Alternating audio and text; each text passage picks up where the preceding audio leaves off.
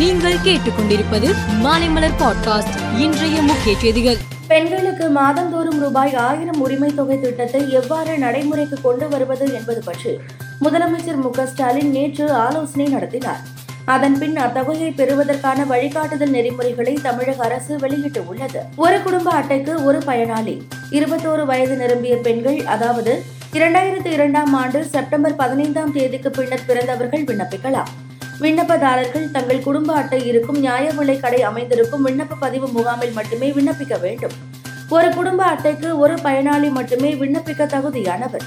குடும்ப அட்டையில் பெயர் இடம்பெற்றுள்ளவர்கள் அனைவரும் ஒரு குடும்பமாக கருதப்படுவர். குடும்ப அட்டையில் ஆண் குடும்ப தலைவராக குறிப்பிடப்பட்டிருந்தால் அந்த குடும்ப தலைவரின் மனைவி குடும்ப தலைவியாக கருதப்படுவார். ஐந்து ஏக்கருக்கு குறைவாக நஞ்சை நிலம் அல்லது பத்து ஏக்கருக்கு குறைவாக புஞ்சை நிலம் வைத்துள்ள குடும்பங்கள். ஆண்டுக்கு வீட்டு உபயோகத்திற்கு மூன்றாயிரத்து அறுநூறு யூனிட்டிற்கும் குறைவாக மின்சாரம் பயன்படுத்தும் நபர்கள். விண்ணப்பதாரரின் குடும்ப உறுப்பினர்களில் யாரேனும் ஒருவர் ஆண்டுக்கு இரண்டரை லட்சத்திற்கும் அதிகமாக வருமானம் ஈட்டினால் உரிமை தொகை பெற இயலாது.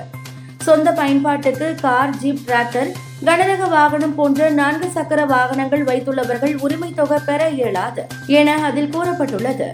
தமிழக அரசுக்கும் ஆளுநர் ஆர் என் ரவிக்கும் இடையில் மோதல் இருந்து வரும் நிலையில் ஆளுநர் நேற்று அவசரமாக டெல்லி புறப்பட்டு சென்றுள்ளார். ஒடிசா மாநிலத்தின் பாலசோர் அருகே உள்ள பாகாநாகா பஜாரில் ஜூன் இரண்டாம் தேதி சென்னை நோக்கி சென்ற கோரமண்டல் எக்ஸ்பிரஸ் ஹவுரா செல்லும் ஷாலிமார் எக்ஸ்பிரஸ் மற்றும் சரக்கு ரயில் ஆகிய மூன்று ரயில்கள் மோதி விபத்துக்குள்ளானது. இந்த கோர விபத்தில் இருநூற்று தொன்னூற்றோரு பேர் உயிரிழந்தனர். ரயில் விபத்து குறித்து சிபிஐ அதிகாரிகளும் விசாரணை நடத்தி வருகின்றனர். இந்நிலையில் ஒடிசா ரயில் விபத்து தொடர்பாக ரயில்வே மூத்த பொறியாளர் உட்பட மூன்று பேரை சிபிஐ கைது செய்தது. அமெரிக்காவின் வெளியுறவுத்துறை செயலாளர் அந்தோனி பிளிங்கன் கையிருப்பு ரசாயன ஆயுதங்கள் வெற்றிகரமாக அழிக்கப்பட்டுள்ளது. இது ரசாயன ஆயுத மாநாட்டின் கீழ் மிகப்பெரிய முன்னேற்றத்தை குறிக்கிறது என்றார். தமிழ்நாடு பிரீமியர் லீகில் நேற்று நடைபெற்ற ஆட்டத்தில் கோவை கிங்ஸ் திண்டுக்கல் டிராகன்ஸ் அணிகள் மோதின. முதலில் விளையாடிய கோவை அணி நூற்று தொன்னூற்று மூன்று ரன்கள் குவித்தது. நூற்று தொன்னூற்றி நான்கு ரன்கள் எடுத்தால் வெற்றி என்ற கடின இலக்குடன் களம் இறங்கிய திண்டுக்கல் டிராகன்ஸ் அணியால் நூற்று அறுபத்து மூன்று ரன்களை எடுக்க முடிந்தது.